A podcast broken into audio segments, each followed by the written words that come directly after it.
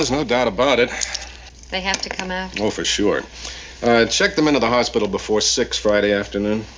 Them? Us? Well, Mrs. Brady, your tonsils are almost as bad as Cindy's. Good morning and welcome to episode 187 of Effectively Wild, the daily podcast from baseballprospectus.com. I'm Sam Miller with Ben Lindbergh. Our email address is podcast. Pot, wait, say it again. Podcast. Yes, it's a lot to remember. Podcast at baseball, just singular, just Singular. one podcast. We are only one, only one podcast at baseballprospectus.com. All right, yeah. So email us because tomorrow we'll be answering questions for Email Wednesday.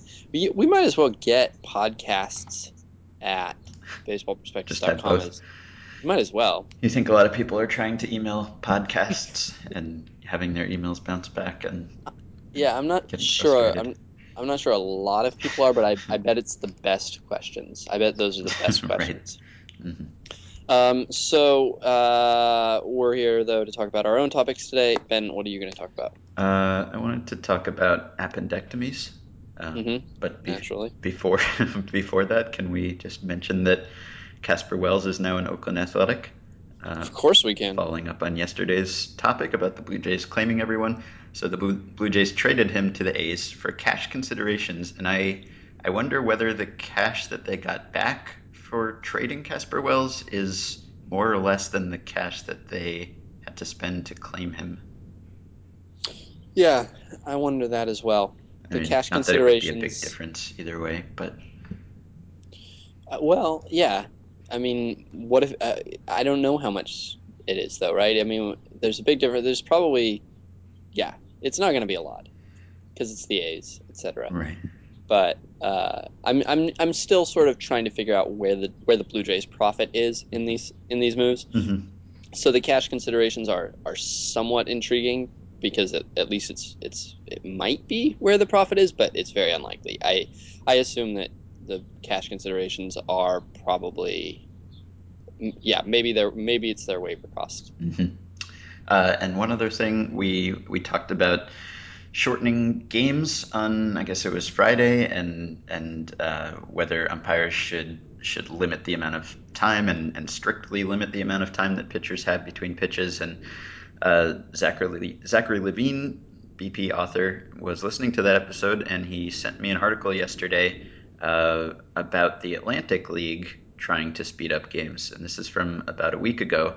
Uh, and the Atlantic League has has put some of these things into effect. They they switched to the, the 12 seconds between pitches. That it was 20 seconds, so they hadn't switched to that yet. The major leagues have, and then they've also put into place uh, 90 seconds can pass between each half inning. Uh, there will be restrictions on the number of mound visits that coaches and players can can make. Uh, and then umpires will also limit the number of times that batters can step in and out of the batter's box.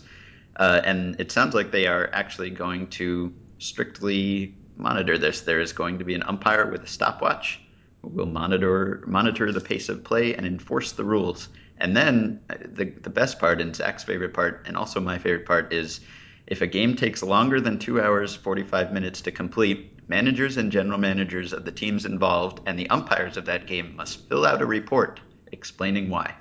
Mhm. So that's fun. I think that might be the best. Uh, that might be the best motivation. Like like the report might actually be the, the the one thing that might work. Because people hate paperwork.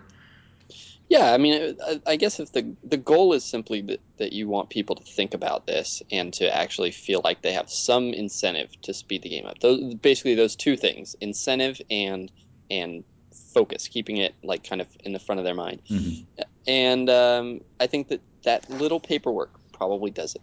Yeah, so there was a little complaining in the article by by players and managers about how they won't be able to go to the mound and they won't be able to settle the pitcher down and all of that. But uh, it'll be interesting to see how that works. the thing is though that um, that the report i mean any uh, it seems to me that any time it goes longer than two hours and 45 minutes the report is simply going to be like oh well it was seven to six and Probably.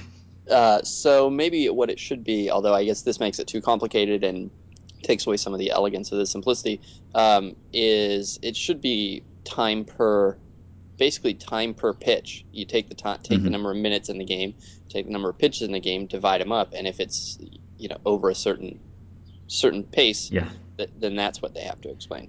that would make more sense. All right. It would it would make more sense. What's your should- topic? uh, the I, I'm repeating a topic from a week ago, but I just want to talk about fastball velocity for pitchers, starting pitchers again. Okay. Uh, you want to do that? Yeah, what's your topic? The the appendectomy thing. Oh, that's right, the appendectomy thing. Yeah, that explains why you were asking me. Um, all right, so uh, it's just it's another it's I don't know it's a week or two later since the last time we talked about Felix Hernandez and Roy Halladay and CC Sabathia, etc. Um, losing velocity, and Jeff Passan wrote about this yesterday, uh, Monday, and Jeff Passan is always very good, and so again, Jeff Passan is good, uh, and writes about. Uh, Verlander and Felix Hernandez and Sabathia and Weaver and Chris Sale and Ubaldo Jimenez and a whole bunch of pitchers. And he noted uh, one thing that interested me is that the velocity is actually down league wide this year uh, compared to last year, and it might not. What data was he using for that? Do you remember?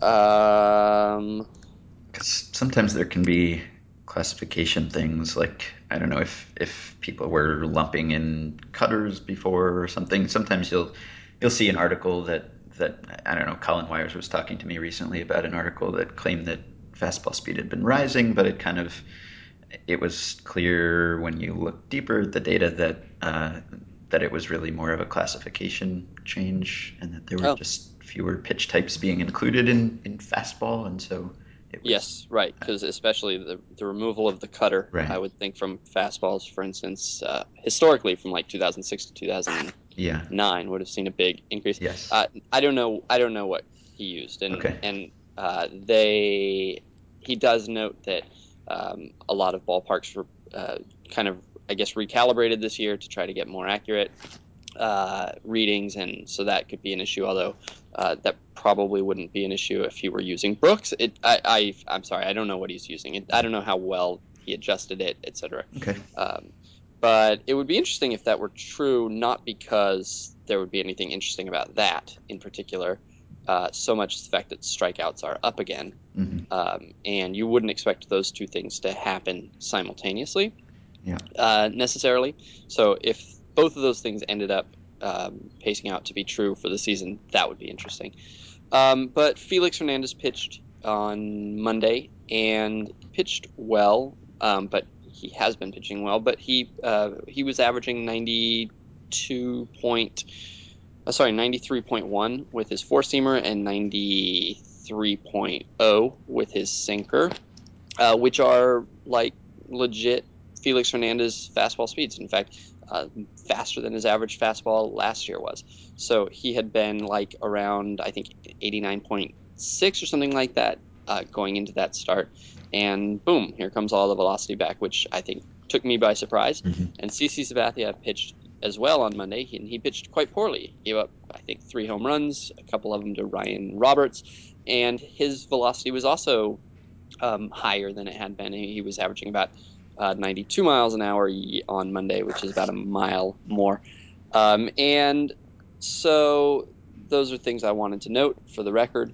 Um, uh, Verlin, uh, Sabathia also uh, in Passan's piece, he talks about how Sabathia has actually already changed his pitching style around this new velocity that uh, he's t- not he's not in the dark about it that he's totally aware of it and he's already um, uh, he's basically quit throwing his his back foot slider to righties uh, and is staying on the uh, outer edge much more than he ever did before, uh, which is uh, an interesting thing. Dan Haren uh, talked to me about velocity loss once, and he said that you know it's sort of depressing being a pitcher because you just you lose you lose stuff from like day one. You just you're constantly getting weaker, and uh, that he knows that he's not as good. But i in one way of looking at it, he knows he's not as good as he used to be. This was when he was still really good. When he was uh, this was 2011. He told me this. He said he knows he's not as good as he used to be in the in the sense that he can't blow blow pitch past people anymore, and it's depressing and it feels makes him feel like an old man. Um, and so it just becomes all about adjusting, and that's all that's all the pitching is over the long haul is just adjusting for your reduced velocity. So Sabathia, um, it's interesting to see how Sabathia, how quickly Sabathia made adjustments, um, and we'll see if he keeps those adjustments or if the velocity comes back. And then lastly, um, nobody has really talked as much about Verlander's velocity loss because Verlander has been really good still. It's been noted. Uh, but it hasn't been a big deal because he's still getting guys out really well. And um, there's a quote about Felix in this piece, I, uh, where one general manager says, "I think he's evolving less power, more pitcher," and I wonder if Verlander uh, is uh, well.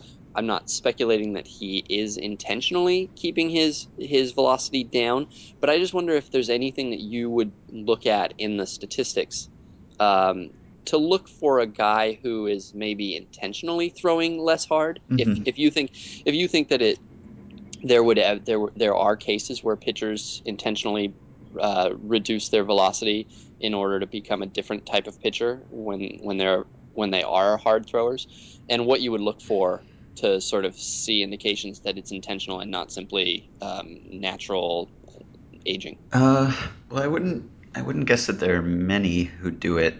Um, at least if they've been around for a while, I could see. Uh, maybe. I, guess I think Aroldis Chapman doesn't throw quite as hard anymore, and maybe with him it's kind of a he wants to throw strikes thing. Uh, I think I wrote something about Verlander at some point and how he he lost a little velocity last season, but it seemed like his peak velocity was the same. Uh, and so I thought maybe it was less worrisome because he's always been a guy who kind of gains velocity as the game goes on, uh, which is strange, but but he has that ability seemingly where um, in the ninth inning he will or eighth inning he will be throwing as hard as he was at the beginning or be or harder. Uh, and so it seems like he kind of saves something in, rever- in reserve sometimes. And so with him, uh, given that he was still sort of hitting the same maximum speeds, um, it, it kind of suggested to me that maybe he was taking a little something off intentionally just to save his arm because he's thrown so many pitches in so many innings. Um, so I guess I would be more inclined to believe that about him. I would, I mean, I would think that in most cases of velocity loss, there's also a peak loss. I would think, right? I mean, Mhm, it's not yeah. it's not just your your ability to do it over and over again. It's also your ability to do it ever. Uh, and it seemed in his case, and I don't, I haven't looked this season, but he was throwing sometimes as as hard as he ever had, and that suggested to me that he had that ability uh, still, and that maybe it was kind of a conscious choice, but. I don't know. It's hard to say. Um, I almost brought up Sabathia. He was almost my topic last week because after his last start, where he didn't throw very hard, he just had some really, really frank quotes about it. Uh, Mhm. And he, he said, I'm hoping more velocity comes back, but if not, then we'll work with this. Uh, it's the reality. I've been pitching for a long time. Eventually, this was going to happen. There's nothing I can do about it. I can't throw any harder. Um, I, I just kind of became resigned to it more quickly than most pitchers, I guess. And I wonder if that is a key to maintaining your effectiveness once you've lost some velocity is not pretending that it's going to come back or uh, not pitching as if you still had it and just adjusting quickly. Uh, so as you said and as Passan wrote, it seems like he has kind of done that, even if maybe a little of his velocity is coming back. So I guess it, it has something to do with just what your repertoire is. If you're, I mean, if, if Sean Doolittle suddenly lost five miles per hour on his fastball or something, he would he would have nothing else to throw. I guess he You're would just breaking my heart. Just I don't even want to think no, about it's it. it's hard to think about. But a guy who throws a fastball every time is, I would think, I I mean, more vulnerable if he loses some velocity than someone who has a bunch of secondary pitches and has great command and all of those other things. So that's a big part of of how you can stay effective despite losing velocity. And I guess that's something that that Felix has done, but. I wonder how much of it is a mental adjustment also and just coming to terms with your your new velocity and just working around it. So Sabathia, Felix, Verlander, and if you if you wanted, you can lump Weaver in. Have been four of the most durable pitchers in baseball. Um, all but Weaver have been hard throwers. Sabathia, Hernandez, and Verlander have led baseball in innings pitched going back to 2008. Just curious, what do you think are the odds that one of them has Tommy John surgery within the next 365 days? Uh, well, we know Felix has some sort of elbow issue of some kind uh, that was that was written into his his new extension. Um, I don't know what's the I don't know what the league right league wide rate is for pitchers. Uh, I would guess that these guys are are more vulnerable than the typical pitcher just because of their workload. But but then again, the fact that they've stayed healthy is, or for the most part, is is a good indicator. So uh, I don't know that one of them in the next year will have Tommy John surgery. I guess like twenty percent. Okay, seems right. All right, let's talk about appendectomy. okay, so this is something I've wondered about before. Uh, Jason Heyward had an appendectomy um, on Monday night, very late, I think. Uh, and so now he is out for a while. And the typical recovery time for an appendectomy used to be like two to three weeks. Uh, and lately it has not been that long um, because there's this new laparoscopic procedure, which is, is less invasive. I guess they don't have to completely cut you open. So that seems to be what most athletes have now. And uh, Matt Holliday and Adam Dunn had this, I think in 2011, they had this procedure and came back in about a week or so. Um, and I think it was Dunn struggled for a while after, and Holliday was fine right away. So even if you assume that it's just going to cost players a week now and that they will come back uh, mostly at full strength right away, I, I've always kind of wondered whether it would make sense to just have uh, just have an appendectomy over the off season or something. Just, just I mean, so you don't have everybody to, get it out of the way. Yeah, like just, having a just get basically it out like of the way. vaccines right. or something. So smallpox parties.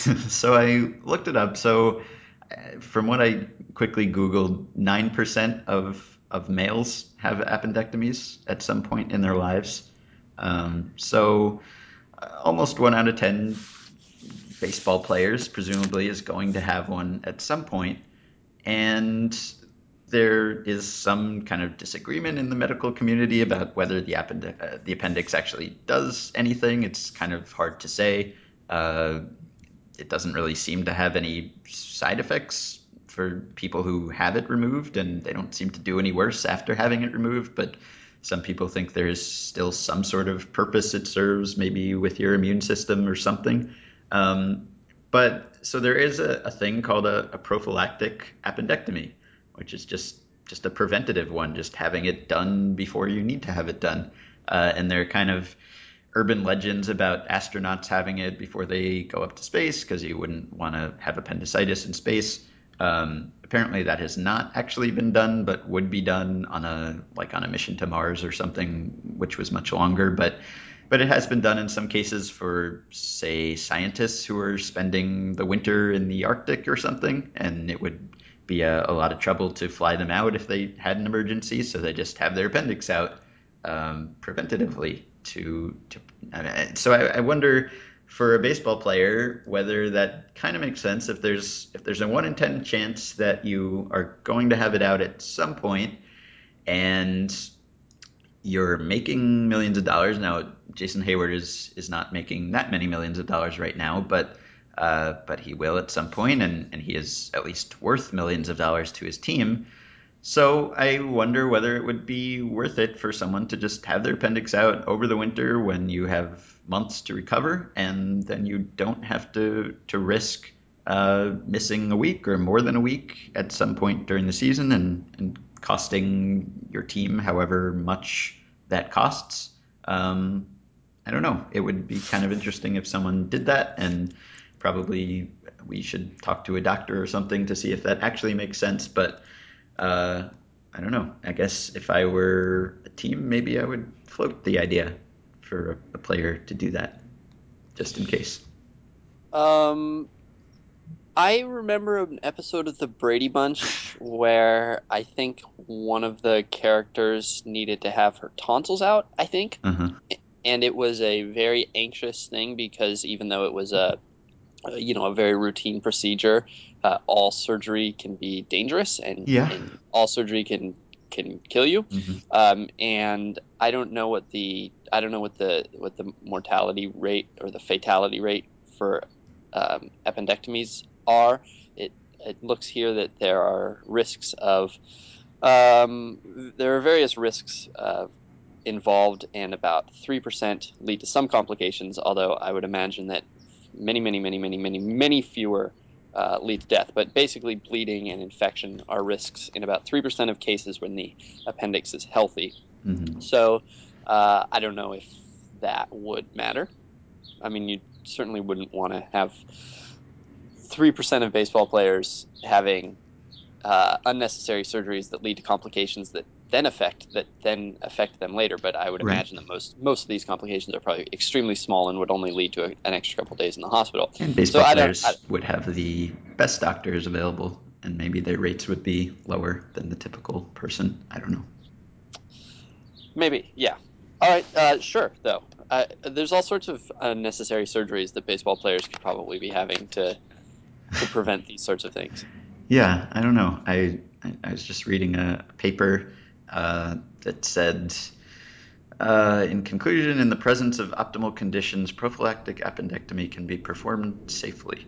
Um, I don't know. I don't know. It seems seems like maybe it's worth exploring if you're I- paying someone yeah. twenty plus million dollars a year and you're in a close race and every win is worth millions of dollars to you and Mhm. losing a guy for for a week at the wrong time could cost you a win and I don't know, maybe. Well, Ben, write it up. This might be your chance to, to leave a lasting impact on the game. Okay. Write up a nice a nice uh, firm position paper. Mhm. Make your case, right. and who knows? Maybe this will be maybe it'll be maybe in 20 years it'll be known as a Lindbergh surgery. I'll get right on that. All right. Uh, we'll be back tomorrow. Email us, please, at podcast at baseballprospectus.com and have a pleasant day.